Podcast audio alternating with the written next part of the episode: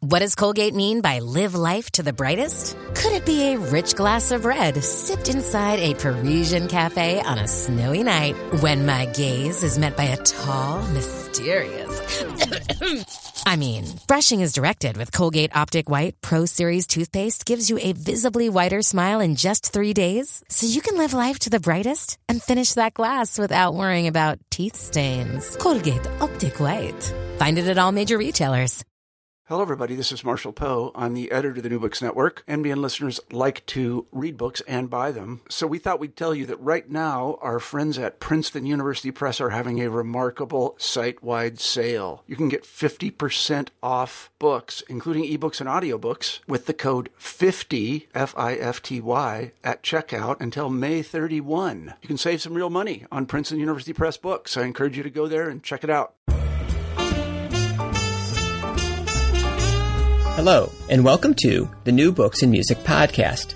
In this episode, I speak with Franz Nicolay, the author of Humorless Ladies of Border Control, touring the punk underground from Belgrade to Ulaanbaatar. In the podcast, we talk about Nicolay's experiences touring throughout Eastern Europe, the Balkans, Russia, Ukraine, and Mongolia. We explore the role of punk music in these countries, who is attracted to punk music there, and what it's really like to tour. Hello. Hi there. So um, let's start by exploring how this book came out. How did you decide to write about your touring experiences? Well, this is one of the things about being a touring musician for a certain amount of years is that you know after you get through the first couple of years of, of excitement of filling the downtime with drinking and other kinds of debauchery, you find yourself with a lot of time on your hands, and you know people fill that time in various ways. I found it to be really useful time as someone who's interested in books and interested in writing, useful for um, for raw material because uh, you're always in a new place. You're among interesting people. If you're a good observer um, and a sort of diligent observer, it becomes really good note taking practice. And so I was writing longer and longer pieces to the point where it seemed like the next logical thing would be to to tackle a book length manuscript.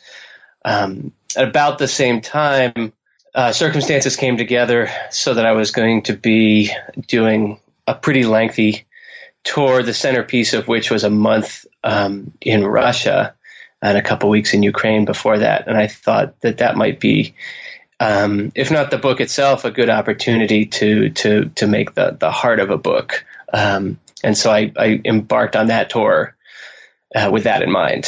Um, and so that that was that was sort of the beginning of it. And then I went back to Eastern Europe uh, uh, several times over the next few years and augmented the project from there. Part of the interesting things about thing about the way it developed was that, of course, in 2011, 2012, when I first went over there, there was still this sense that Russia um, was a, kind of a political backwater. Um, and um, and so I was treating the book more as, you know, not just a tour diary, but, you know, because I wanted to make it tour diary plus, but if I was going to be interacting with, with, with anything outs, outside of my own experiences, it was going to be the literary backdrop. Um, you know, you can't write about traveling in the Balkans without acknowledging that, you know, without acknowledging Rebecca West. You can't write about the Trans-Siberian Railroad without acknowledging Chekhov and Theroux and how you know however many others have have written about that. Um, you know, Eva Hoffman for Eastern Europe in general, and just sort of to to be in dialogue with other people who had written a, about that sort of thing. Um, by the end of the project, uh, when I was going back to Ukraine in 2013, 20, summer of 2014, that it had all suddenly become unexpectedly uh, current uh, politically, and so that added a, a, different narrative structure to the thing, and especially a comparison to the way the kids I was talking to in Russia interacted with their political situation, um, and the way the Ukrainian punks were were interacting with theirs made a, a sort of salutary comparison. Well, yeah, that's one of the cool things about reading the book is that um, all of these like kind of major political events are sort of unfolding as you are just kind of going from town to town. And so um, I thought that was really interesting. So, can you maybe talk about one or two of those kind of like big political moments, whether it's in Ukraine or Russia, that that happened while you were there? Well, the biggest one in summer of 2014, I was touring in rural western Ukraine uh, by the Polish border. Um, at this point, the the Maidan revolution had happened over the winter. The president had been driven into exile. Russia had responded by annexing Crimea and initiating the military provocations in the east. Um, I happened to be out on um, at the time when the Malaysia Airlines flight got shot down. Um, and so that was probably the biggest um, you know, global news making event that happened while I was on the ground, and it was interesting to see um, how how the people in Western Ukraine reacted to that, which was, uh, for the most part, to to, to dis- dismiss it. But the you know we got to talk a, a lot about um, particularly the war in the East, which was really on everybody's mind, uh, from festival organizers to people who knew people who had, you know, sort of packed into a car and driven across the country to, to the front to join the army. Yeah. So, um, as you were doing that, and you said that they kind of were dismissive. Um, I guess one of the things that I've always thought about punk music, or dismissive of the events, but I always think of punk music as being very politically involved. And is that something that you were seeing or hearing in, as you were kind of meeting and talking with people? It's a it's such a complicated question because sort of broadly there's two schools of thought in punk rock. Um, the first is um, is that it's that it's totally apolitical and just interested in provocation. That's sort of uh, I guess you, you I associate that with like the late '70s British punk of you know wearing swastikas and um, you know Nazi uniforms and and you know, uh, uh, this sort of provocation for provocation's sake. Um, and then there's the sort of more politically righteous wing uh, that I guess takes off from the Clash, um, which is much more dominant now, especially in its sort of anarcho punk, in, inspired by the the the, the 80s anarcho punk British bands like Crass um, or um, American bands like Fugazi, um, which is much more um, activist, leftist, anti-globalist, anti-corporate. Um, um, you know, much more attentive to language, and so that's a that's a dispute that, or even or a misunderstanding in some cases. I mean, that's that's the root of the the conversation I had with with some of the Russian bands who were still more in touch with the older style of of punk as provocation. Yeah, I mean, I guess I guess I still see even when you think as punk as provocation, it still seems political to me, maybe in a broader sense, and um, kind of reacting to and responding to um, kind of some things that are out there in culture and in cultural politics. So I guess that's where I was. Sure. I mean, prov- provocation is is pol- is politics too. GG Allin has a politics. And the politics is nihilism. You know, and there are bands that still that still do that. The Dwarves come to mind, uh, or you know, Gwar. Although what Gwar does is sort of different. But how it manifests on the ground is that the politically active punks, you know, have already created for themselves an alternative civil society, um, a community that operates by a different and more progressive set of rules than the than the larger polis that they live in, um, and that because these are you know young, internet um, enabled, educated um, kids who see themselves as part of a global community um, in which some of the people that are part of the members of that community that they feel that they belong to have more rights and opportunities than they do. And, you know, of course, thwarted expectations are a dangerous thing in a repressive or developing um, society. And so I think they find that useful in the same way that, um, you know, people who belong to a church organization or people who belong to, you know, PEN or um, any other kind of international progressive um, community use that to find inspiration. So one of the things I've noticed in just attending kind of punk shows, kind of where I live, is that it seems like there's this sort of increasing divide between the politics that are on stage and that the artists are sometimes articulating versus the sort of the, the political viewpoints of those people on the floor and in the mosh pit. Do you see that also happening um, maybe in Eastern Europe when you were touring? Can you be more specific? Um, you know, I just, I really remember being at a show sort of uh, right up to the lead up of the 2016 election here.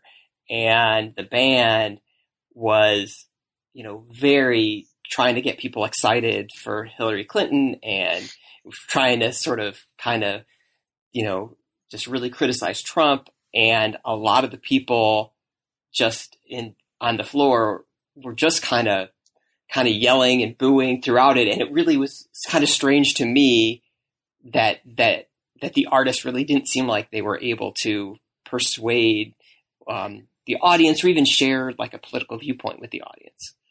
Mm-hmm. Um, I think that probably depends where you are. Um, it, my my experience, at least in in American punk rock, is that it's it's you know I would have been surprised to hear a band um, going all out for, for Hillary Clinton. they weren't going all um, out, but they were talking. As opposed to, if you live in a politically conservative area, uh, which I'm, I guess I'm assuming, then you're more likely to to get an an, an audience that's the criticism I usually hear about American punk rock and, and to a certain extent um, European punk rock is that it's so dogmatically uh, leftist that it's a real preaching to the converted situation get that that you know that's a that's more of a problem in a in a in a privileged privileged and relatively liberal society. Um, I mean, I think you get it. You sometimes you'll get a situation where you know bands are either saying something they believe in or or um, just sort of catering to what they think the crowd is likely to want to hear from them. Um, you know, punk rock in in the United States is a much less committed thing in a way. It tends to be something people to dip dip into for a couple years and then and then go on with their lives. Uh, one of the inspiring things about some of the people in the former um, communist world that I'm writing about, particularly in Ukraine, but also in Croatia and Serbia and uh, to a certain extent Romania, um, is that they've taken on the really idealistic aspects of American punk rock um, with in a way that means something to their to their lives in the long term and and to their lives outside of the shows. Yeah. Can you maybe elaborate a little bit more on who are the people who listen to punk rock in Eastern Europe, the Balkans? Um, like who who's the audience? Who are the promoters? Who are the the club owners? Yeah, well, much like here, it's a it's a primarily a middle class phenomenon, right? You have um, to to to be aware of the larger global experience of it, you have to have an internet connection, for for example. Um, you have to speak pretty good English. Um, so you know, it tends to people who are employed. It's not it's not a real working class or underclass thing. That that tends to you know those people are into like brutal metal or or or hip hop. So it's a yeah, I guess I'm I'm sort of repeating myself by saying it's a, it's it's educated young people with a progressive viewpoint, much like it is here. Yeah, um, and so what? How big is the average venue that you played, and and how nice or fancy was was it? Like, how does it compare to venues here? I would say not big and not fancy. um, you know, these are DIY networks. So these are these are people who are not into music that's that's popular where they are. So they're putting it together themselves. They're putting it on in garages or in squats or in you know they're they're renting out a, a or not even renting out. They're they've they've made a deal with the local bar. They can put a show once in a while. Um, you know, you're talking 50 or 100 people in any given city. Um, Also, I'm not a, I'm not a huge act, so there, there's that also. But um, there, you know, there's an aspect of coming to some of these places. You know, out in Siberia, I did some I did some touring in China that didn't end up going in the book. But you're talking about going to play, to cities of a couple million people, you know, but they're they're pretty far away. So there's, there's an aspect of just showing up. You're bound to to to attract some people out of the novelty or you know i was in a couple bands that that people had heard of so they would come check it out you know just people don't go to novosibirsk or or omsk or, or, or wherever and so um, you can you can get people out of the woodwork and so what what was there when you showed up for your shows and what were they sort of expecting from you um, given your work with Hold Steady and some of the other bands you worked with and, and stuff, what, what, what, were what were their expectations? Well, they knew what I did solo, also. Mm-hmm. I mean, one of the things about Russia is they have this this social network called Kontakt, which is, if you can imagine, Facebook crossed with BitTorrent. Um, it, it's a you know it's social social media plus plus media pirating. We're all familiar with with all my records just from being like, oh, here, who, this show's coming up. Let me check out what he does if they hadn't checked it out already. So one of the knock on effects of that being that um, they weren't interested in buying any CDs or anything. They were interested in in vinyl and T-shirts, which were the objects that you couldn't pirate over the internet. So that's my that's my advice for anyone touring over there is don't bother bringing CDs because they have that stuff. they, have listened to the stuff online. Bring bring T-shirts and vinyl. Um, I mean, they were familiar with it, it. I I've played with a couple high profile bands that are, but they're not necessarily high profile in the same communities. So these folks, by and large, were not interested in the Hold Steady or had ever heard of the Hold Steady, but they were they knew against me really well uh, that I had played with uh, for about a year. They knew um, the band Leftover Crack that I had been sort of associated with, and some bands associated with that. Some of them knew World Inferno, Friendship Society, the more punk associated bands.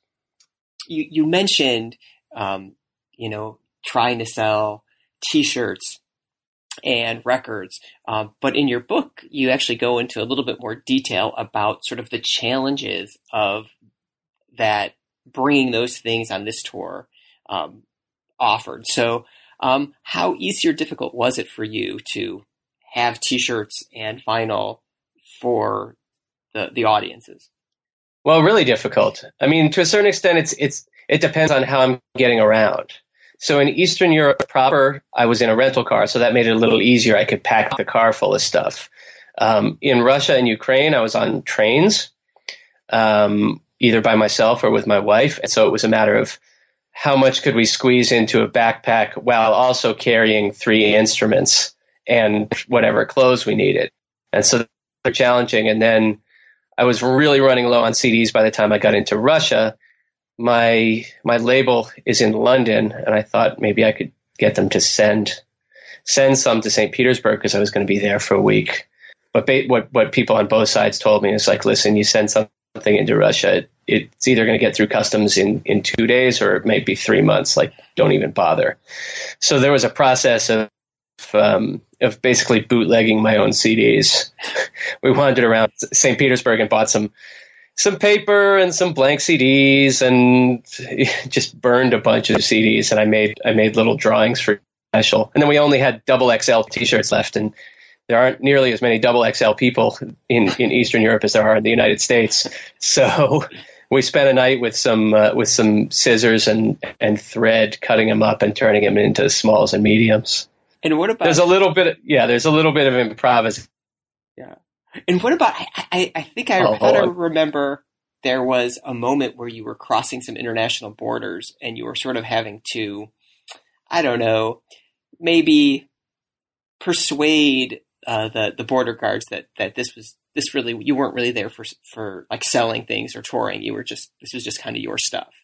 Well, that's the normal thing that you have to do to avoid paying customs on the, on the merchandise, right? Yeah. So if you're bringing CDs and T-shirts in, this is a particular problem at the Swiss border. Actually, of all the border crossings, the absolute hardest ones are Swiss, Switzerland, and Canada. Weirdly enough, people don't think of that. I mean, you can you can go to Serbia. That's not really not that hard. But getting into Switzerland or Canada with merch, you're you're looking at a couple hundred dollars out of your pocket. That's another piece of advice. Go into Switzerland the side way. Don't go over the main crossings. Um, yeah, I'm just, you know, there are ways in there are ways in which I was sus- suspicious, and there are ways in which I flew under the radar. You know, I know a couple other people bands who have done who have toured around Russia, and they're much more of a target, both for the police and for the right wing gangs to come and try and disrupt their shows because it's obvious who they are and what they're doing. You know, me and my wife on a train with with a backpack and and instruments, we can plausibly just be backpacking tourists. Um, on the other hand, me driving around in a rental car by the the vagaries of scheduling, having to cross, you know, the Hungarian border, the Serbian border, the Croatian border, you know, every day, the Slovenian border, forth back and forth, they end up looking at your passport and being like, what the hell is this guy? Who, you know, who is this guy? What's he doing? You know, especially if you're crossing in and out of the EU every day. Um, and so basically, basically, they thought I was smuggling cigarettes. That was that was the scam. Was you know buying cheap cigarettes in Serbia and smuggling them into into the EU. Well, one of the the things that I never sort of thought about when you're talking about driving from place to place is like there were times it may have been actually when you were actually in France, but that you like were caught in a snowstorm and it took you like seven hours to just go a few miles. Is, is that right? Yeah, that was really that was a bad stretch because I was driving east from France to Serbia, and there was this giant snowstorm. I got caught on the highway over France. Fortunately, I was also driving along with the snowstorm, so I was sort of chasing that snowstorm for the whole week, uh, which was really not a lot of fun. Um, got caught in it on a on a mountain in Serbia, also really the, the, same storm. Yeah, there's all kinds of things that can that, that are logistical problems that don't have to do with the hour that you spend on stage. You know, ferry fares and car breakdowns and you know getting robbed and paying customs fees and you know all the things that that are sort of invisible behind the scenes. It's a it's a real logistical challenge because it's a little bit of an international pariah still. So one of the reasons that I'm able to drive around by myself and do this without someone with a giant atlas sitting in the passenger seat is you know having a GPS system, um, which has really detailed maps for almost everywhere I want to go except Serbia, which is a giant blank spot in the uh, in the GPS, other than the two international highways that sort of make an X, uh, make a cross through the middle of the thing. Uh, it's otherwise totally blank. So anytime I was trying to get somewhere, call it up on on my iPhone in the morning on the Wi-Fi, and then take a bunch of screenshots, and then just sort of try to follow that route during the day. Old fashioned in a way. so. Um, as I was reading your book, I was sort of thinking about sort of the two most visual images I had of touring, which are like this is Spinal Tap and the Cameron Crowe movie, like Almost Famous. And I was thinking, you know, it seems like your book should almost be required reading for any anyone who thinks that like touring is going to be this glamorous thing. And so, were you were, was part of you writing for like maybe those people who are thinking about getting into music and what it's what it's really like on the road? Well, both of those movies, and yeah, of course, stuff like that, of course, has shaped people's perception of what it's like to being a touring musician. Those all happened 40 years ago, right. and there's been a there's been a major change in the music industry, which is that there's not giant pools of money sloshing around anymore. Uh, as of about 2000, uh, you know, around the turn of the 21st century, however you, wherever you want to date it exactly but the honest truth is, you know, touring has is has always been a little bit of a grind. Um, aside from you know the 0.01 percent who travel that way, so uh, you know, and especially now when it's there's and there was a there was an idea after the collapse of the, the music industry. Okay, now everyone's going to have to make their money touring what happened, of course, is then you got a glut of touring bands, and there wasn't there just wasn't enough money to go around in terms of you know even people who like music aren't going aren't going out every night. Um, so so it's it, it's become you know increasingly difficult. There is a sweet spot which is what I was hitting when I was driving by myself, which is that if you if you are in a position to tour by yourself, you can do it super economically. Um, you know, if I'm in a rental car, rental car costs what you know 15 euros a day plus some gas. So if I can make 100 or 200 bucks a night, that's a pretty strong margin. You know, that entails being on the road 200, 250 days a year, but you but you can make a living that way. That's something I learned from, and you can you can use it to subsidize if you're interested in travel, going to going to places that you wouldn't otherwise be able to afford to. So if you're on a bus with a band and a couple crew guys, your overhead is so much that you can only go on the established tour. You know, you can do it in Manchester and Glasgow and Edinburgh in the UK. You can play Berlin and Hamburg and wherever else in Germany, but you're not going to go for the most part to, to anywhere that's off the beaten track. But if I'm touring by myself, I could set up a tour where I, I would say, okay, I'm going to go for a month. I'm going to do two weeks in Germany where I know I'm going to make money, and then I can use that to subsidize going to Bulgaria where it's going to be, or I'm just going to you know, break even on merch and make a couple bucks. I think one of the things that, or that you write about that was really kind of stunning to me was I think you were in Russia and how um, some of the punks were using um, sort of using sort of derogatory English words, especially uh, sort of the N word, but using it in a very different way. And so, can you maybe talk a little bit about that and how how those bands and those audiences were using the N word there. Sure, think of punk as provocation, and the people who think of, of, punk in the terms of you know what they would think of as righteous politics.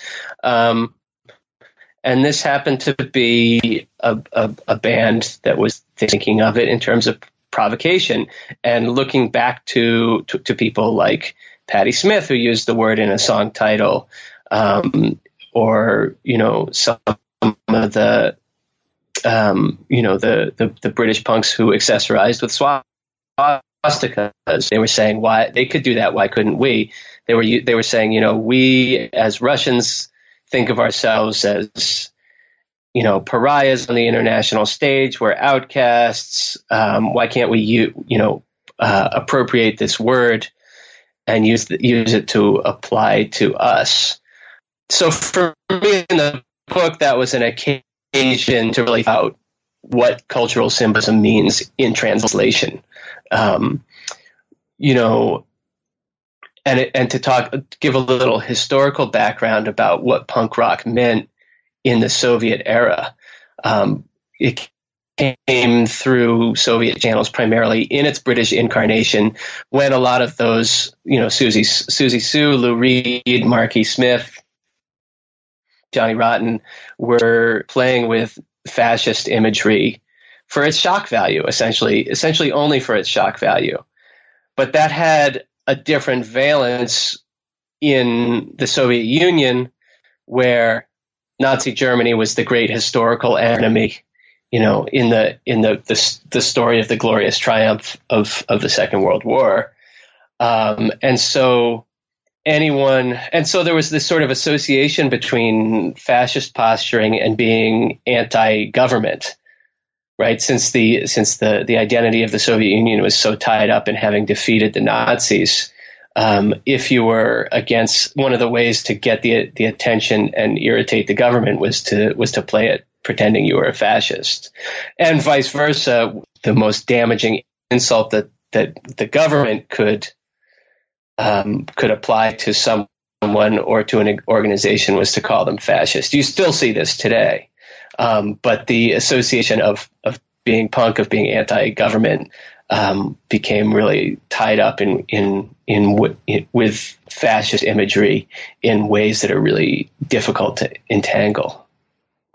So, kind of following on that, kind of to today, um, uh, I believe you were touring right after um, sort of the Pussy Riot um, events that were happening in Russia. And I was really intrigued in reading how the people who you were encountering, what their responses were to the band and what happened.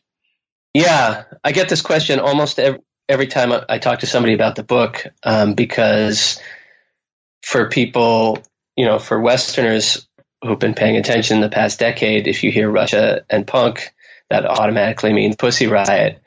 Um, and the re- and I did ask every everyone I talked to because that was the big story in the West at the moment um, in 2012, and they were all just you know mystified, combination of sort of mystified and dismissive because from their point of view, Pussy Riot wasn't a band, which was true. They weren't. They were an art collective that had done a sort of punk themed protest, but it, it wasn't like they were a working band that was operating on these touring circuits and working with the collectives that you know they they didn't ju- they just didn't recognize Pussy Riot as doing the same thing that they did. What did they? What was their view about sort of the free speech issues um, that sort of really I think captured sort of American audiences? Right. So this is the counter argument: is that Pussy Riot were whether they were whether you you know whether you just want to call them a band or not, and that's sort of a taxonomic question, not a more than anything else. But um, they were, you know, putting themselves on the line, their their you know their bodies on the line in a way that these Russian punks who weren't. Um, I, you know, my dominant impression of the, the, the people on the Russian punk scene that I interacted with was political apathy and cynicism. Um, they they weren't going to protest. They didn't see the point. Um, nothing was ever going to change. They were just going to basically keep their heads down. Um, they had their local problems with in a couple places with skinhead gangs that were trying to break up their shows. You know, they were their their their concern was was very their use of punk rock was escapist. It was like we're going to create this little, as Hakim Bey would say, temporary autonomous zone where we can pretend that the that the outside world doesn't exist, that Putin doesn't exist, that all of this will just go away for a short period of time and we can be among our own crowd, which in its way is a totally logical response to politics in Russia, but, you know, is not terrifically productive. And so in that sense you have to you have to give Pussy Riot credit, more credit than than these guys were willing to give them. And so I mean, you went to so many places, and uh, one of the ways that I enjoyed reading the book was actually I had my Google Maps constantly open, and I was trying to follow your path and trying to get pictures of these places. Um, and so, that's why I put the map in the front of the book. Well, but I also, you know, was trying to get pictures, and so I was always trying to get the places. I got um, Yeah. Um, and but one place that you described a little bit, but I, I really wanted even more was I think it was when you were in Mongolia, and just your description of the people and how once you cross that border, I mean, it, it was just totally different. So I don't know. I guess I don't know if I have a real question, but just tell me more about what it was like in those cities and, and how people dressed and, and, and, and just their interests. Yeah, it's funny about border crossings, and I know this is not exactly your question, and I'll get back to that. But you know, there's a lot of language around how how borders are a construct, and you know, borders are have a political meaning, but not a sociological meaning, or or you know, a philosophical meaning. But there really is something about crossing a border. Um, it tells you there is something about it that tells you a lot about the country, about whether what what kind of value they place on people's first impressions.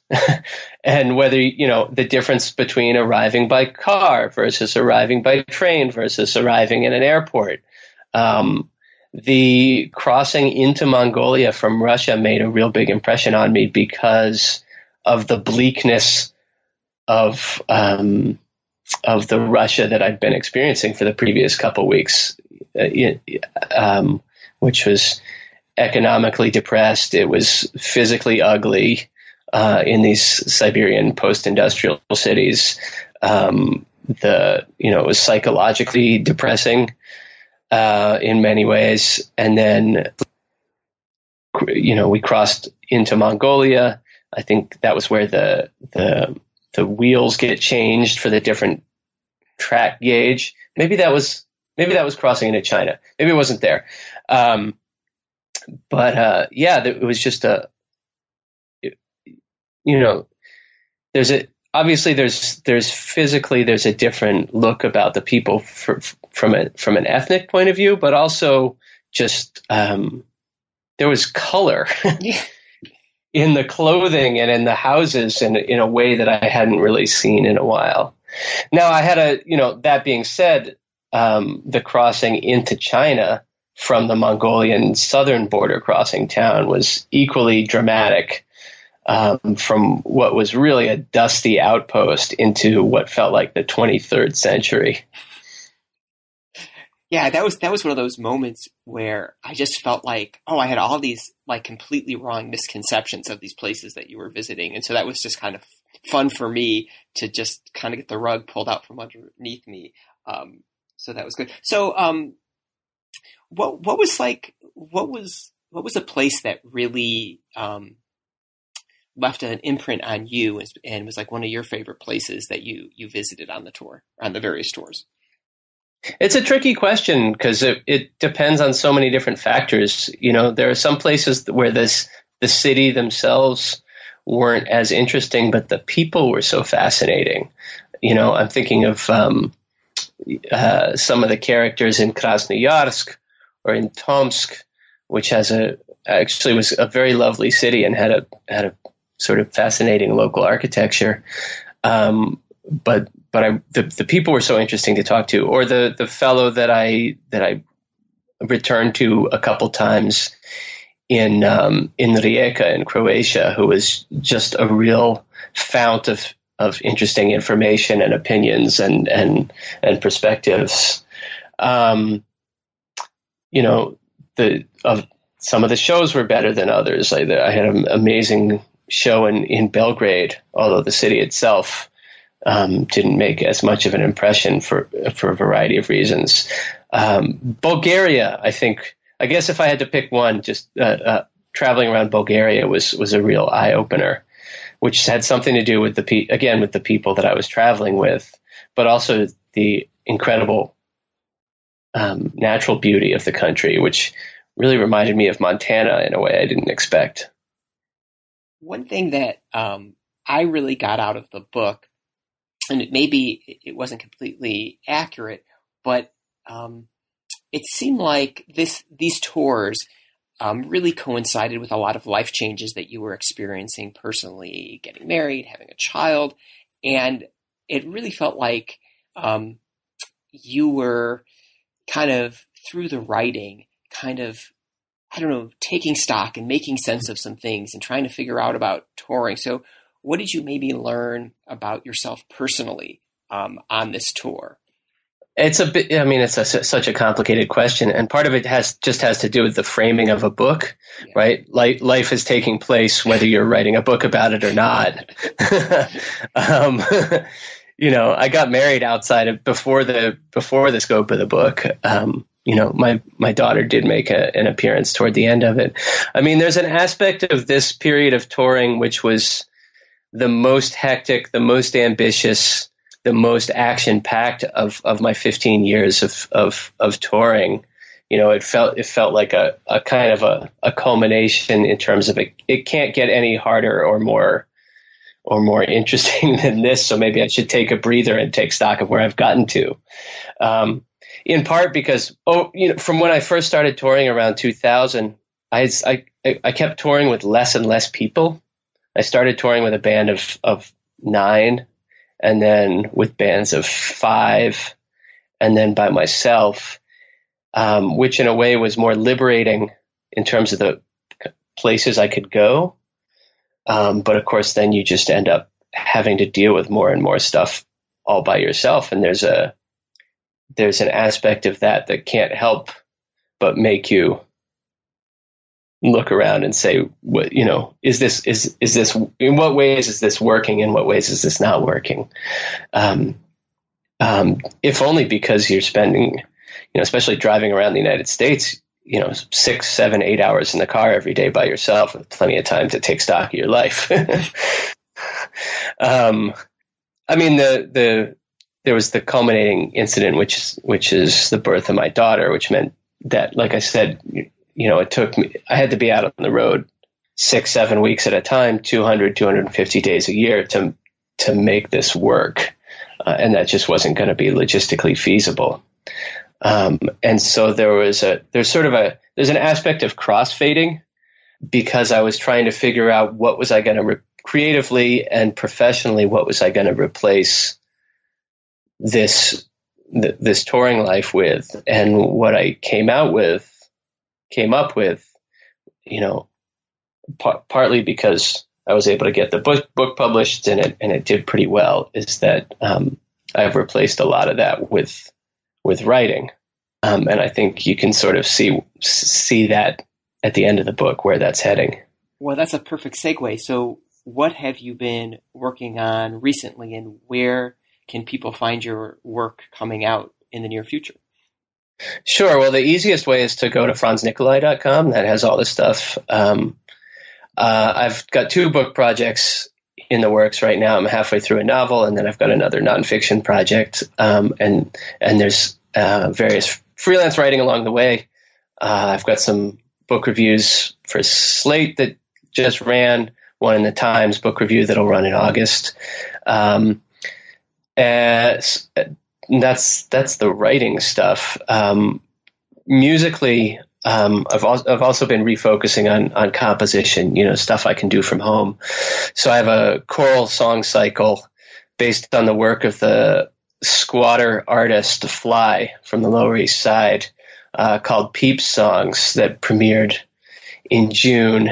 Um, I just finished editing the recording of it, so that'll be released pretty soon. Um, and then I've been collaborating with a choreographer named Alison Chase, formerly of the group of the dance group Pilobolus, um, on an evening length dance theater production uh, that's called No Plan B. That's going to be premiering um, in in Portland, Maine, at the end and at the at UMaine Orono at the end of the summer, and that's a immersive multimedia thing with wall to wall music that's going to be mixed in surround sound. It's in a tent. All the dancers are.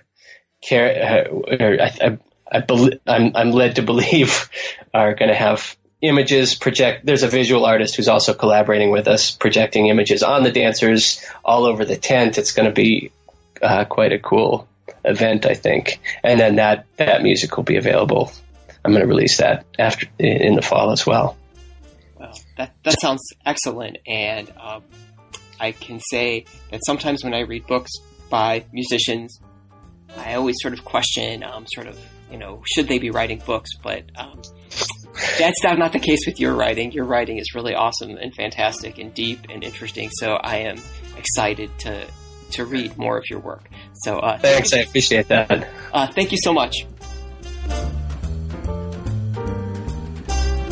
You've been listening to the New Books and Music podcast. Today I've been talking with Franz Nicolay, the author of Humorless Ladies of Border Control, touring the punk underground from Belgrade to Ulaanbaatar. This is your host, Richard Scher. Thank you for listening.